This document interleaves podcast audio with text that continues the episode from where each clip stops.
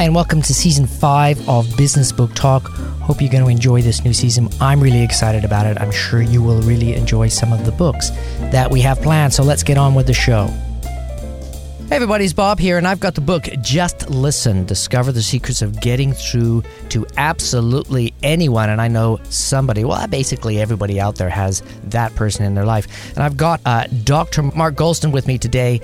And, uh, you know, we're not going to have the doctor honorific throughout the show because, you know, Mark's a pretty cool guy. We've been chatting for a couple minutes before we turned on the recorder, and I know this is going to be one of our better shows. So, Mark, to get going, let's uh, let's start with uh, what is listening? How do you define it?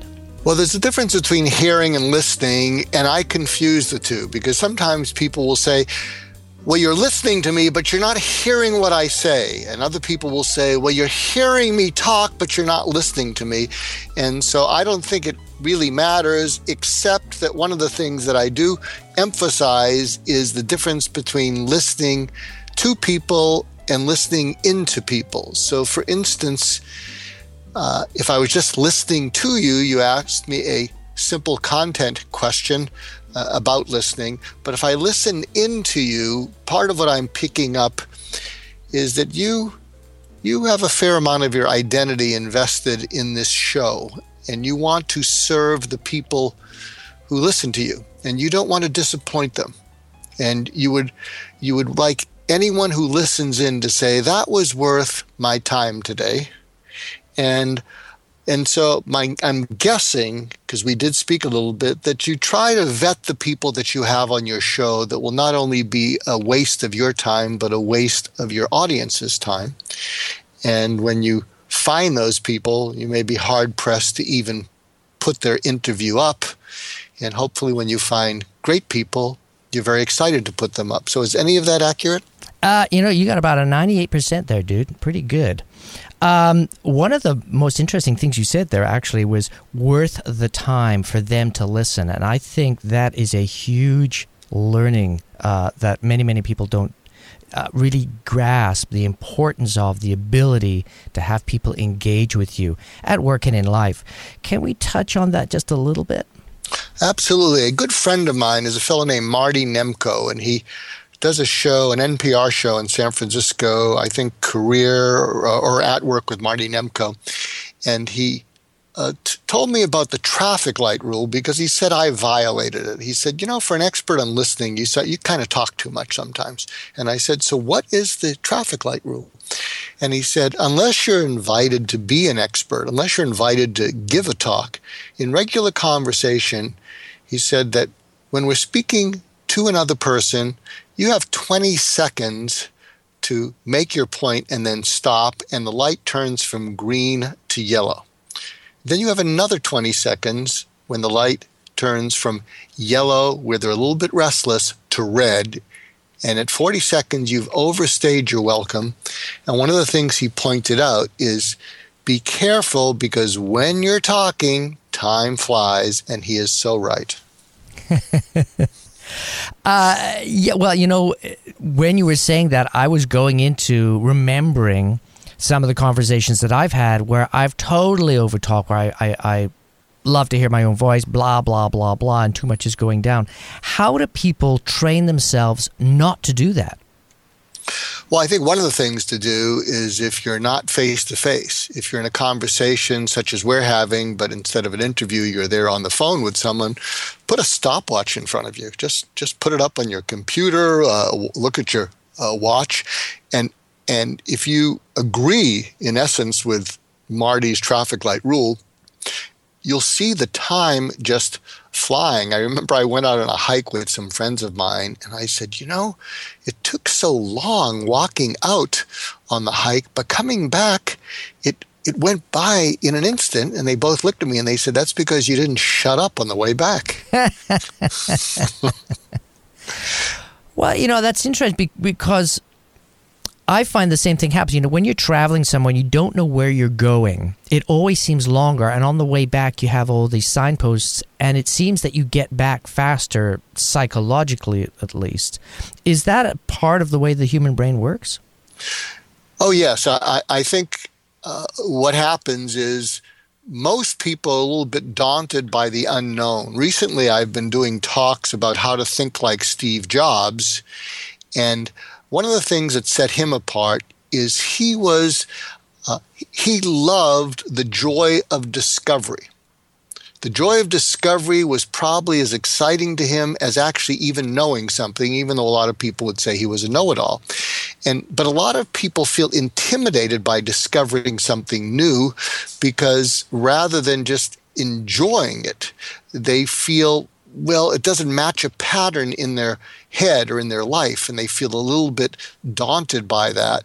But after they reach their de- uh, destination, they feel somewhat more comfortable that they, they've gone as far into the unknown as they're going to. I mean, I know a number of people, it's sad that when they start on a vacation, they, they when they're flying to their destination, what they're most looking forward to is the flight back when they'll be coming home.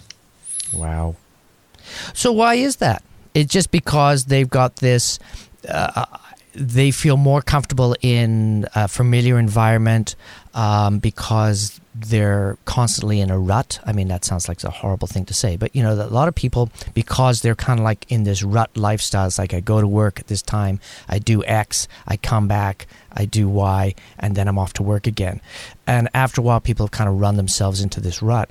When they break out of that and go into a vacation mode, all that disappears, and suddenly they have a universe of decisions and choices, and life is a little bit more tenuous. Is that what causing that paranoia? Yeah, I think you're absolutely right. I think what happens is people get used to a rut, a routine, a comfort zone. I remember years ago, I wrote a blog on, uh, I, I, can't remember it, but it was something uh, why a number of people don't take vacation and a number of people who aren't particularly happy in their jobs or their life. One of the reasons I've discovered in speaking to them when I drilled down and listened into them that they didn't take vacation is they said, What I'm afraid will happen is that after the first couple or three days, when I unwind, when I'm out on vacation, I'm afraid that I will look back at my life, my day to day life, and realize that it's killing me. And so, how can I go back to a life that's killing me after I've realized it so clearly?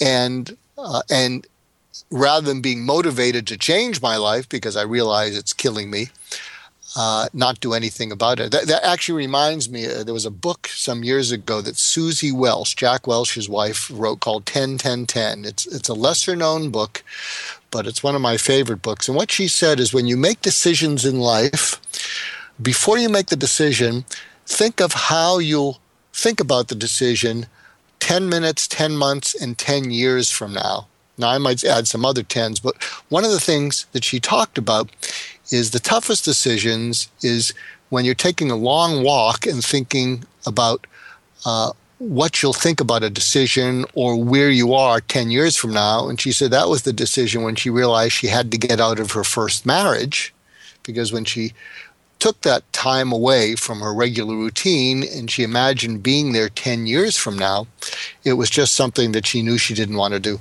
Hmm. You've mentioned several times um, inner thinking, uh, getting inside somebody. And for you, being a, an expert, I've done this for many, many years, it's probably just like breathing.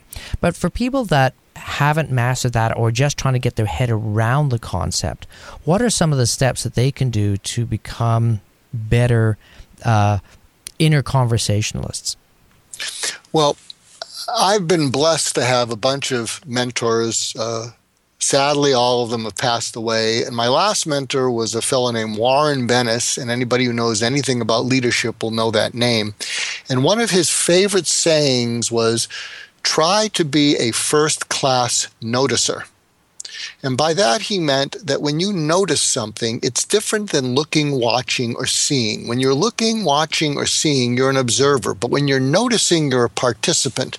So, for instance, as I'm in this Skype session with you and I see a picture of you and I see you, uh, the picture is your head is kind of tilted with your eyebrows up. I don't think I noticed that. And I looked at the expression on your face and the expression on your face is almost saying, really you got to be kidding or something like that but uh, but i noticed that And so I think if you can practice noticing, it actually causes you to leave yourself to connect with what you're noticing. There's a there's a company I'm not sure you've ever heard of it called IDEO.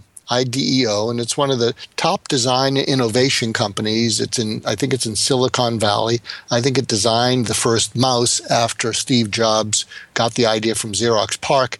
But one of the things they do uh, to innovate design is IDEO is filled with sociologists, psychologists, computer scientists, uh, biologists, and, and they basically say go out in the world and notice what causes people to smile and notice what frustrates people. Notice what they're looking at, and then come back and report what you notice from your perspective.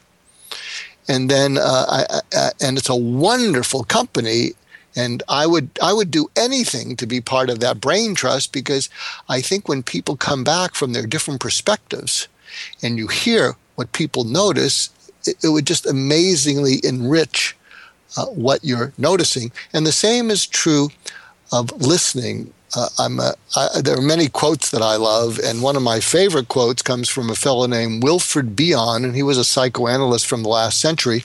And one of the things that he talked about with with regard to listening is he said, "I believe the purest form of listening is to listen without memory or desire." And what he meant by that is when we listen with memory, we have a preset past personal agenda that we're trying to plug someone into. And when we listen with desire, we have a preset present or future personal agenda that we're trying to plug them into. But we're not really listening to where they're coming from. And so I think if you can be sort of aware of this, and a step that people can do, how's that for a long tangent? and he comes back around. there you go. That, that was more than 40 seconds. Boy, uh, your light was, was flashing red. Get, get to the step already, Mark. Uh, I think this a good step is to ask yourself after you've had conversations with people um, if I was to rate, if I were to ask that person, did I really get where they were coming from? Did I get what was important to them? How would I rate myself? And what would what's really a good practice is to tee yourself up before you go into a conversation and, and make an intentional commitment. Uh, what I want at the end of this conversation is that whoever I'm with will want more of me sooner as opposed to less of me later. And, and then to rate yourself, how well did I achieve that? Mm. Well, you, you know, and, and this is coming up again and again as I'm listening to you, is you have to be very in the present. You have to be very aware of the reality around you if you're going to be able to be a great conversationalist. Um, and also have the ability to kind of let go. I, I'm thinking back to some of the best conversations I've ever had, and there's nothing like, there's no, um, for me, that there's no need to get to the next question. I'm listening, I'm engaged, and then as, it's almost like you triggered as soon as that person wind downs, uh, winds down. Uh, your next question comes in or your next statement comes in and you have this beautiful back and forth flow. For me, those are the best conversations and they're so rare. Well, there's, another term I forget who came up with this, but but try to be a plusser and not a topper. And a plusser is someone who builds on what the other person is saying or just said, and adds value to it. Uh, I, the person who was telling me about it uses the acronym WAIT, W A I T, before you talk, which stands for Why Am I Talking? And a plusser adds value, whereas a topper hijacks the conversation to it being all about them. And the worst case scenarios, it's not only all about them, but they're trying to top you. You know, if you went to Calgary for your vacation, they went to Fiji, and they're going to make you know, uh, and they're going to let you know about that. Hmm. Well, you know that. What's driving? Why is that person like that? I mean, for for and, and your I know your book gets into it, but why do people have to communicate that way? Is is that because they were brought up that way? It's it's a part of the way that they they've survived w- with their parents and then survived in their first jobs, and it's just been reinforced and reinforced and reinforced, and that's why they're that way. Well, I, I think you hit on it. Sometimes, uh, depending on your family, sometimes you, uh, if you had many siblings, many people to get to get a word in, they had to jump in. They had to interrupt each other, uh, and people didn't take turns, or they learned that in their job. Um, psychologically, something that because I'm a student of why people do these things inwardly is not just outwardly. Um, sometimes I've discovered, and I will do this, and I'm willing to bet, Bob. I'll I'll bet you anything you want to bet that you understand what I'm about to say. Sometimes when we're talking and we begin to talk, in the first 20 seconds or 30 seconds, we're actually being relevant. But then after that, it feels like we're just getting stuff off our chest. This feels good. As long as we're talking, we're relieving stress. And then I think what happens is subconsciously we're aware that we've worn out our welcome and we're and we're making a bit of a fool of ourselves. And so to make it worse, we talk even further, trying to pull the other person back with something that might be relevant, but by that time the cow has left the barn and uh, we do well to just quit while we're behind. or not care at all. That's, that's right. Oh, I think that's where uh, alcohol uh, becomes the, the great liberator of conversation. I find that a lot of people, especially in, in parties, if you go there early, it's a completely different environment than an hour later once uh, people have had a couple of drinks, they've loosened up, the problem is it's based on losing control instead of having more control and being able to uh, have a better conversation by understanding and being conscious. By doing alcohol, you're actually uh, suppressing a lot of your uh, emotion and feelings. So, do you feel that uh, when you're in a cocktail party environment chatting, the conversations are less important because you're talking with people that are less conscious, or it's even a more interesting and sophisticated dance that you're doing? Well, I think it depends how much you dra- you drank, because you can say you can have a wonderful time and not remember anything. Being less in control, you know, there's a there's a negative part of that, you know, to being out of control in a bad way. But there's something positive about being animated and spontaneous. So say more, say a little bit more about that, Bob for people that are in a conversation, they've come into a party situation, they've gone through that nervousness, maybe they found somebody that they've known, they've had a couple of drinks, and now they're exploring. So they're they're breaking away from their rut and they've gone into an environment, uh, the conversation jungle, for use for a better metaphor, and they're not afraid of running into a tiger, and they're not afraid of running into uh, somebody that's a little more aggressive in their conversation. How can they become a better conversationalist without having to rely on things like alcohol as a crutch?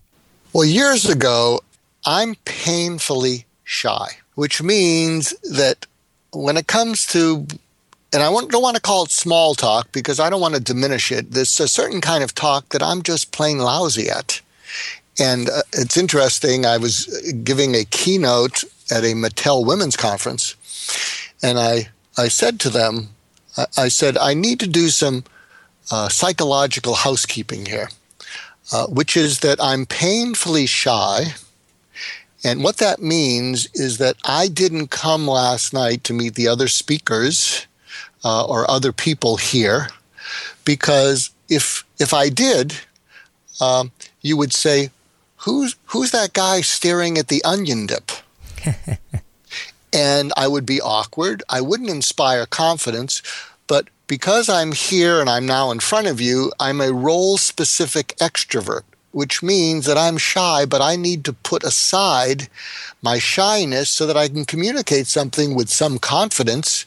Otherwise, you'll confuse my shyness with self doubt. And so I'm putting that aside. And then after I give my talk and there's cocktails, I'll have two glasses of wine and I will talk to anyone.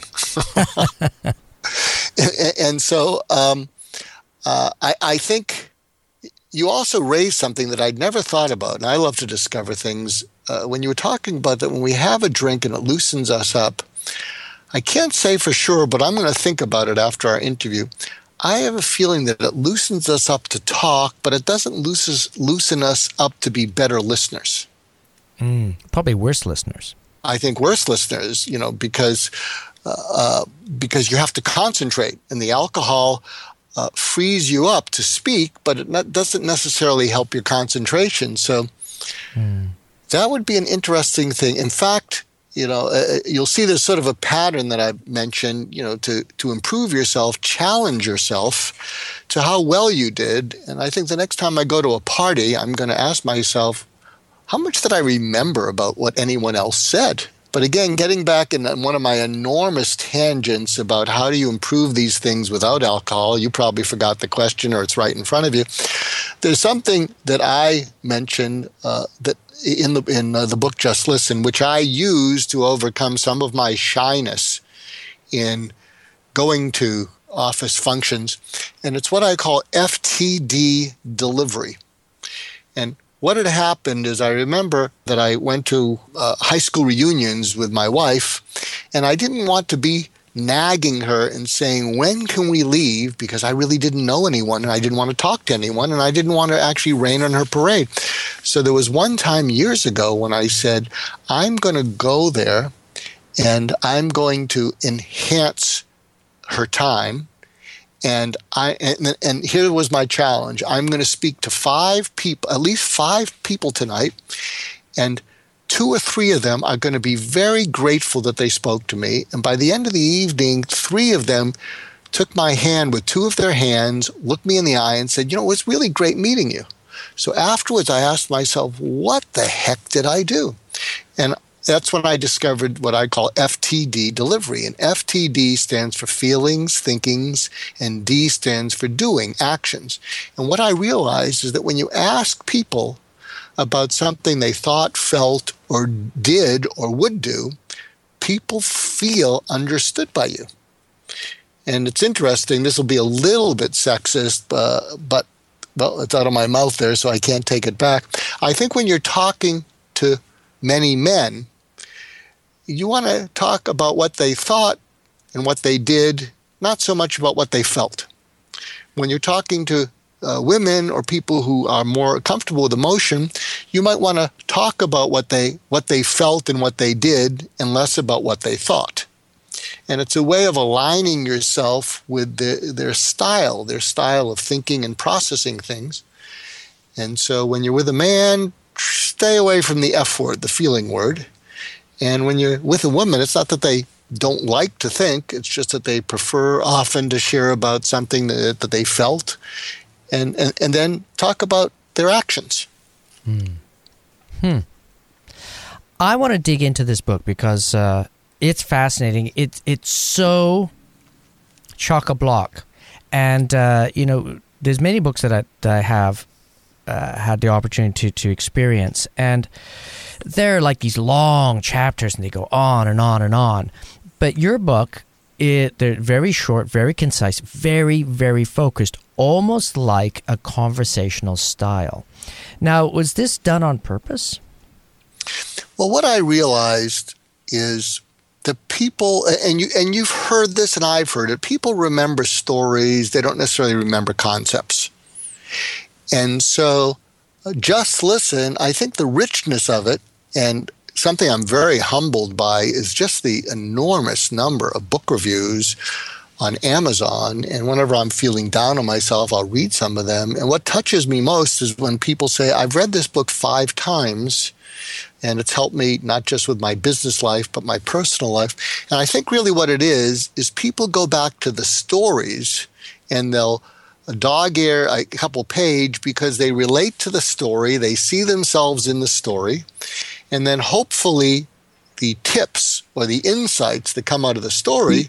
they'll be able to apply to themselves. In fact, someone gave me a nice compliment and they said, you know, the most, the best insights in life are ones that are hidden in plain sight as opposed to ones that are so brilliant that only brilliant people can use them. And so I, my hope is that as people read the read the book and the stories, that when there was an insight or a tip, it was one of those hidden in plain sight things you could use. And why that's important, as we circle all the way back to the beginning of our interview, is that people are creatures of habit. And when there's something that's hidden in plain sight, and it only takes what six degrees of separation from their comfort zone into trying something, they'll do it, as opposed to something that is just off the charts brilliant, but only a brilliant person could use it. Hmm. I wanted to ask you, uh, and I ask this of all the authors, when you're gathering all this information and putting it down into written form, because there's a big difference uh, in how you perceive something when it's in your head and once you start organizing it and putting it into book form. For you, what was an aha moment? Uh, the moment that something you already knew was a truth, but it just became a bedrock reality for you? Well, something that may be not unique to me, but I think is certainly a part of who I am. Uh, I keep a journal, and uh, afterwards, I'm going to uh, send you a picture of my cabinet, which is right next to me, which is all with all these journals are jammed into it. And I believe I'm on volume 232. So I have over 40,000 pages.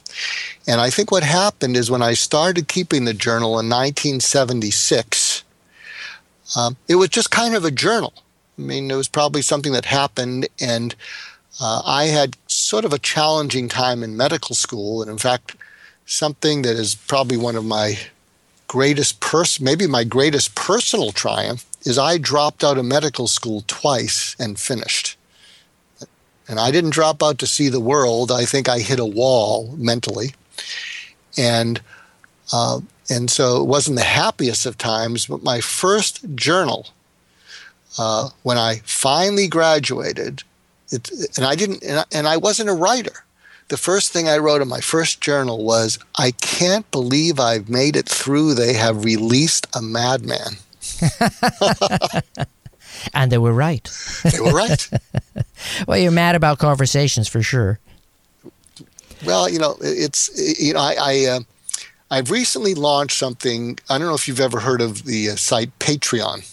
Ah, oh, now that rings a bell. Yeah, well, Patreon, P A T R E O N dot com.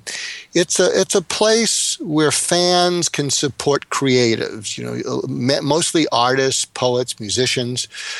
But uh, there's a videographer who said to me, "You know, Mark, you're a you're a serial social creative, meaning, you know, you're not a musician, you're not an artist, you do, you're not really a poet, but you're very creative about wanting to help the world. And, and actually, so we, we launched a campaign called Healing the World One Conversation at a Time.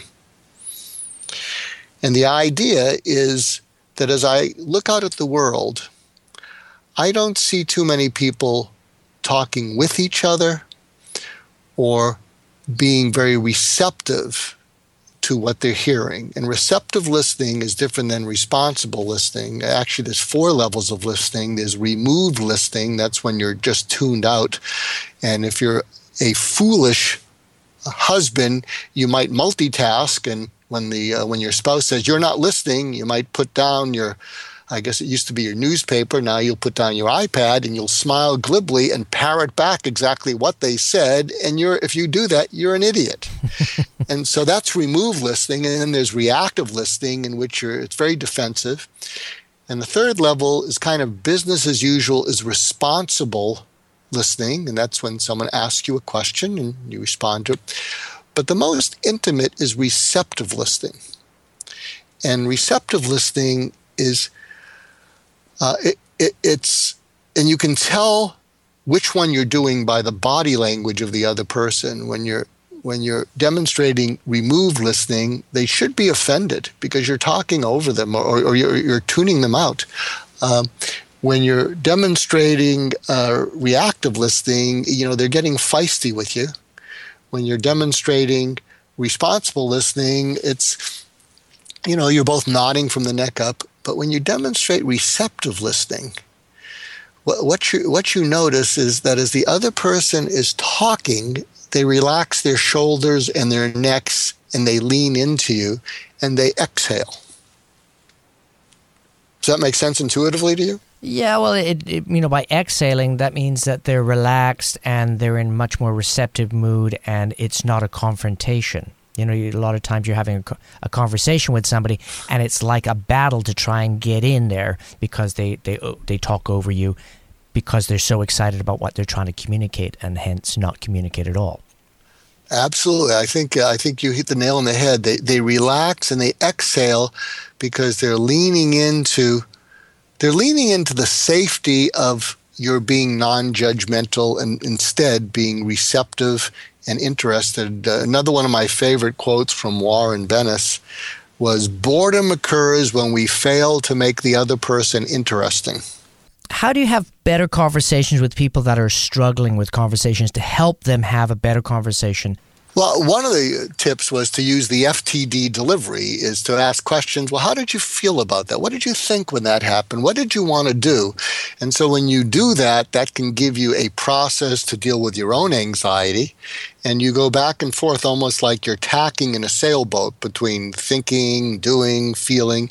And as you're doing that, you'll see that the other person is uh, uh, is quite relaxed, mm. and uh, you can do that. Something else, uh, and and I think it's probably part of my favorite part of the book, the, the, the favorite tips. Uh, there's talks that I give to consultants called how to how to turn a conversation into getting hired and in those conversations or in those presentations, I often ask consultants, you know, after you've asked someone questions and they talk and they start to ask you questions, what do you do?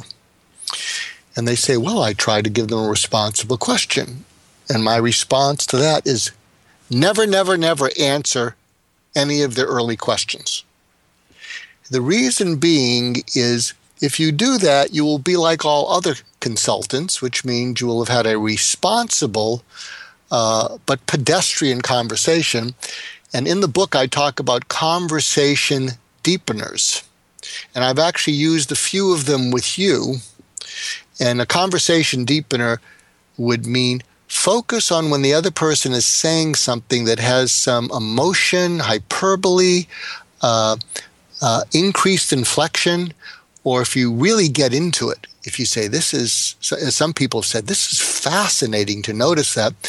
Notice when people use adjectives or adverbs, because an adjective is a way to embellish a noun, and an adverb is a way to embellish a verb, and it's a way of the other person revealing something that they uh, have a spin on. So I did that with you when I said, say more about the animated. So, you know, you talked about animated conversations and you said something about their uh, not being in control. So uh, I actually used one of those and, and I meant it genuinely, but I also wanted to demonstrate in our conversation what it would look like to invite people to go deeper. And so uh, other conversation deepeners besides say more about blah, blah, blah, blah, blah are uh, when someone pauses to say, really? But really not in a harumph way, not like really, but really, in a way in which you're inviting them to say more. Something else you can say, which is the which is the old tool of many a psychotherapist, which is to say, and you just actually said that, you actually used it about in the last three minutes, you went, hmm. And what hmm means is I'm listening, you're relevant, you're not wasting my time, uh, keep talking, uh, and I'm actually tasting it, you're doing fine. Yeah, it's one of the toughest thing being an interviewer is not to say hmm all the time because uh, when you start listening to the podcast, it, it, becomes quite annoying if somebody's over humming because it becomes uh, misingenuous or disingenuous. Disingenuous. Ooh, misingenuous. I've never heard that. Uh, write that one in. Yeah. That's that's worth a blog, Bob. Yeah, exactly. I felt he was misingenuous. He totally missed the conversation. and, and, then I dissed him. uh, I want to talk about how to tackle this book because there is a ton of info in here, dude.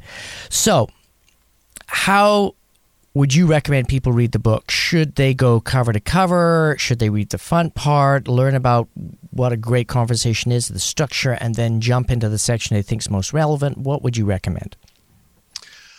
Uh, any and all of the above. So it depends on your style of reading books. Uh, there are some people who, by nature, read something cover to cover because they tend to be organized that way and maybe a little obsessive that way, and you could do that.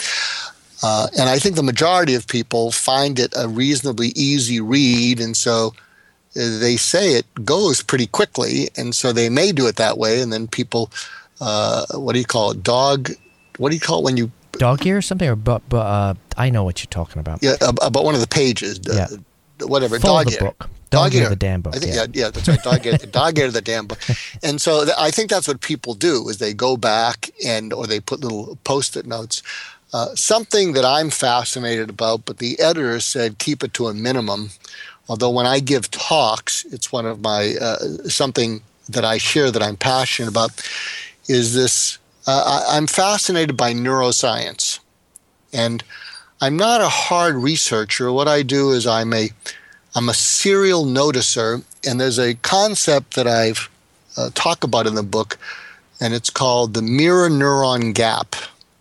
And the mirror neuron gap, what that refers to is that in our brains, and they were first discovered in macaque monkeys, there's a region that has what are called referred to as mirror neurons. And when they were discovered in monkeys, they were referred to as monkey see, monkey do neurons because uh, these are fascinating neurons because they light up when the monkeys would be imitating someone else. That's why they were called monkey see, monkey do. And then, but they've been discovered, especially with fMRIs and all this, that they seem to be associated not only with imitation, but with learning and empathy. So that when someone cuts their finger with a piece of paper, and that's such a visual thing, just even imagining it right now, if you just had a visceral response, that was your mirror neurons. What's even more fascinating is that they seem to be associated with autism, and because autistic individuals are not able to mirror the outside world. And the, the mirror neuron gap is. Um, is my term for what is it like when we have mirrored the outside world and conformed to the emotional and psychological needs of others, and how that develops a hunger in us to be mirrored. So, which is why I think when someone in an unsolicited way is kind or caring or are you okay, it touches us. And in fact, sadly, if you live a life in which no one's doing that, uh, you will actually start to tear up with the relief to, uh, to your loneliness or aloneness. I remember years ago, I was uh, when I was a practicing therapist, I was seeing this woman in her late 80s, and she didn't have any children, and she didn't really have any friends, and um, she would go to the market, and I would see her every two weeks, and she would come in and she would say, you know, when I see you, it's the only time in my life when I hear the sound of my own voice. That's a, hmm, I mean, it was so poignant. But uh, I think you just even, just in picturing that, you could, you could feel the mirroring and the relief that it gave this individual. So, uh, so I think what happens is when you close the mirror neuron gap, one of the reasons people tear up is they go from feeling alone to connected. And when I do my presentations, one of the things that I offer is uh, hopefully you will think about listening different than you ever have before, but you will also think about movies differently. And then I showed some of the most touching scenes from movies. I, have recently changed them because I realized I was dating myself to show show the "Want to Have a Catch" dad scene from Field of Dreams. You know, do you remember that movie? yeah, and and and the idea is that many of the movies that make us cry, it's because there has been a gap between two characters, and we feel the tension and we vicariously live through them and then when it's resolved at the end, we cry because we vicariously see the gap between those people being eliminated. Uh, well, plus they're using subsonics. You know, there's that great um, chord that they discover that'll actually uh, evoke emotions, and that's used a, a, way too much in, in, movies to enhance that emotion. Mm-hmm. Um, I'm I'm fascinated with uh, when people do watch shows how different people are affected differently. And uh, I remember way, way back in the day, I went to an event with a friend of mine who's a, a, movie critic, and we went to see Woody Allen. And I love Woody Allen, he cracks me up. Now, I'm not as well read as most scholars. So for me, I didn't get a lot of the references, but I got the timing and I knew it was funny and it would still crack me up, which would infuriate my friend. He said, Bob, how can you laugh uh, at such inappropriate times or when other people are laughing and I know you don't really truly get it? He says, Yeah, but I enjoy it. I get it. Why can't I laugh at something I don't understand? And for him, he just couldn't get his head around that. So with that person, you have to do TDF think, do, feel. Because what he was saying is if you can't understand it, how can you have this experience? Because what he was saying is that he needs to understand something in order to experience it. And he was a little ticked off at you because it probably means that you're able to you don't have to be so in control. You don't have to be so intellectually on top of something to enjoy something for what it is. Mm. I wanted to ask you know, in an office environment, there's all sorts of different types of people. And, you know, it, several times in this conversation, you've mentioned these acronyms that are specifically designed for different personality types. Is there a, a is there a way of figuring out what type of personality you're talking with in a conversation, or you kind of have to have a couple of conversations with that person and then say, okay, this person is very analytical. I'm going to have to approach him this way. This person likes to talk too much. This is the way I'm going to have to approach him. Well, there's a whole science which you probably are aware of called NLP, Neuro Linguistic Programming. And the whole approach to that is that people have various styles of communication. Some will do it through visually, some will do it uh, uh, uh, auditorially, and some will do it kinesthetically. And they will use such words to reveal which one is their preferred style. So, so if someone who uh, is visual, you might uh, speak to them. I see what you say. Uh, could you see it this way? Whereas someone who seems to be auditory, uh, you might say, I hear what you're saying, and uh, uh, what do you think this would sound like? And then if you're kinesthetically and you get a sense, and, and they'll often use words that way. So the whole idea is when you can match uh, to their either auditory, visual, or kinesthetic, they feel more of a connection.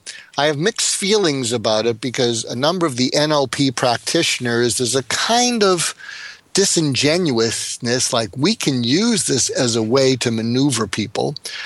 However, if, if your core intent is not to maneuver, but to connect with people, kind of in their style, then uh, uh, then go do that. There's something that I've developed um, uh, for cross cultural, cross generational, cross gender communication made simple. Let, let, me run it by you because I'm, I'm doing some work in China, Russia, and India.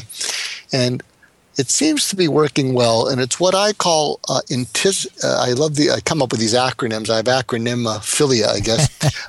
uh, and I call this one uh, anticipatory preventive humility, APH. And what that means is if uh, if you're starting to work with someone who's in a different uh, uh, department, a different generation, a different culture, a different gender, what anticipatory preventive humility is is to say, you know, if we work together, there's a good chance that we're going to develop a relationship. And going forward, I know that there are people from my background, my culture, maybe even my uh, generation, maybe even my sex, that will do things that could embarrass you in front of your people. And one of the last things I would ever want to do is to be interacting with you and especially interacting with you and people around you, and for you to have to explain to them, you know, who is the rude individual? Who is the uncouth individual? I wouldn't want to do that uh, with you in a group, and I wouldn't want to do that with you in an, uh, as an individual. So going forward, if you can tell me what are the things that I must always do, and what are some of the things that I must never do, so that I never put you in that position, I will do my best to have that guide me.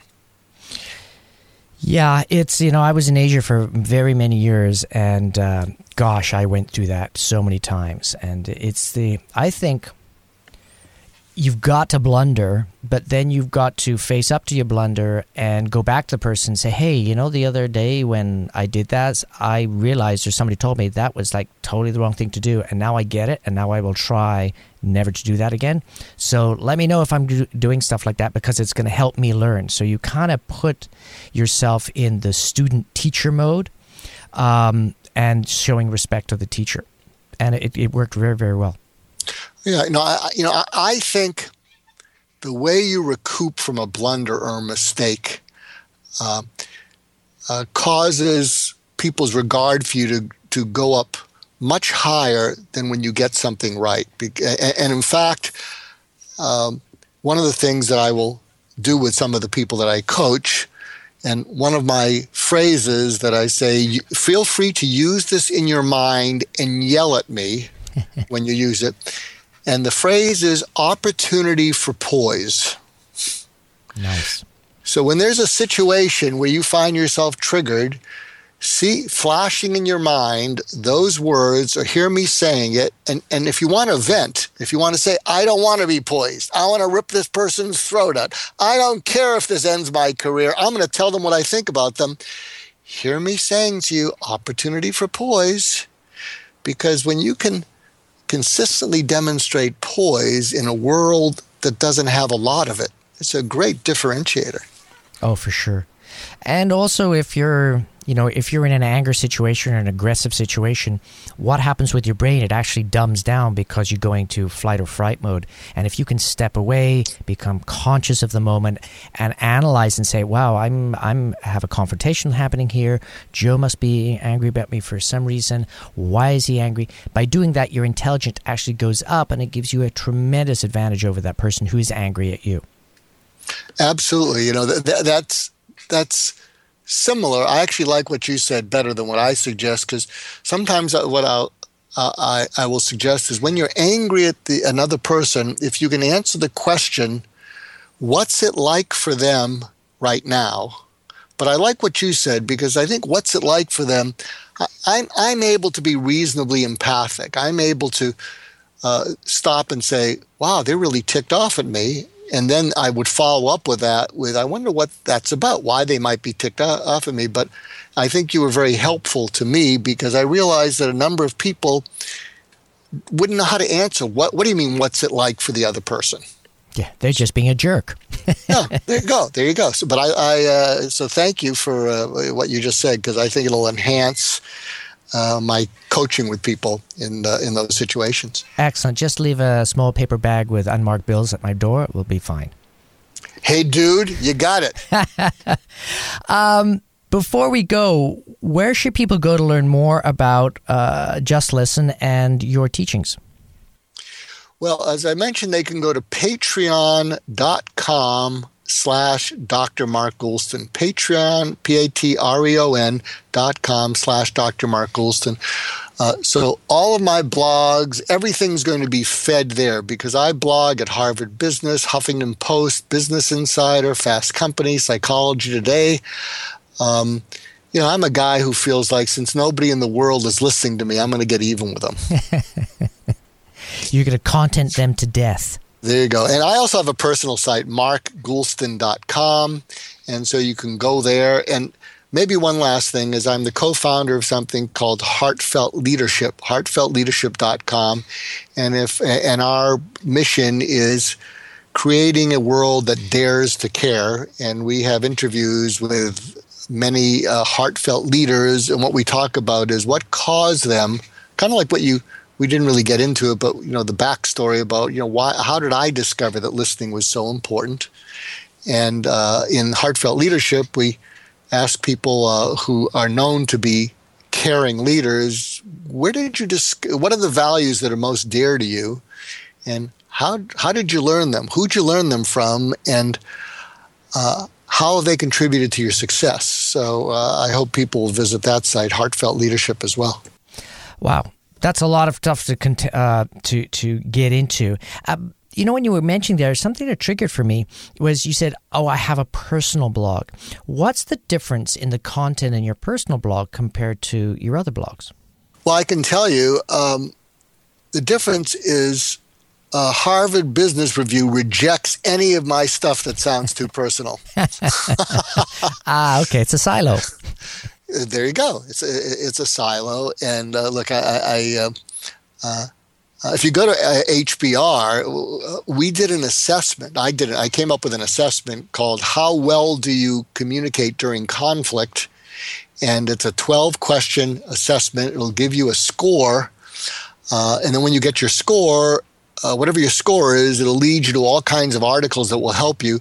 We had 19,000 responders.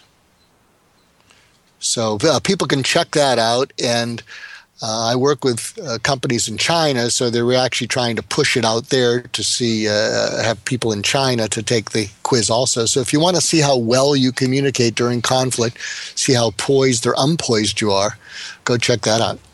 We've been listening to Mark, Dr. Mark, and uh, his book, Just Listen awesome, awesome book. We didn't really get a chance to dig in too much of the book because we were having such a fantastic conversation. And guess what? That's what the book's about, folks.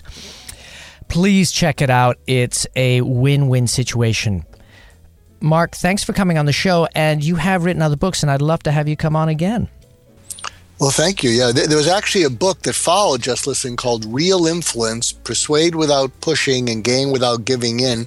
And that's an excellent book, but uh, but I guess the just listen has really caught on around the world. Interestingly, the rest of the world, including Canada, you know, Rotman Magazine interviewed me in Toronto, the business school, uh, on listening, and the rest of the world is very more interested in my teaching listening than Americans are. Well, there you go. And, well, I think it, I, I, think that tells you that the world views Americans as being too exceptionalistic. And no, we want you to listen to us. And I, I wish Amer- I wish Americans would hire me more so I could uh, travel less. yeah, you can only be uh, what is it? You can only be a star. You can't be a star in your own neighborhood. Uh, what is it? A prophet in your own? I forget what it's yeah, called. Yeah, yeah. It's so true. It's so true. Mark, thanks for being on the show. I had a great time thank you, and, and thanks for bringing out uh, some good stuff. Uh, I couldn't have done it without you, man. Hey, I hope you enjoyed that show and do me a favor and tweet about it. Follow us on Facebook if you haven't done that already. We really appreciate it. See you next week.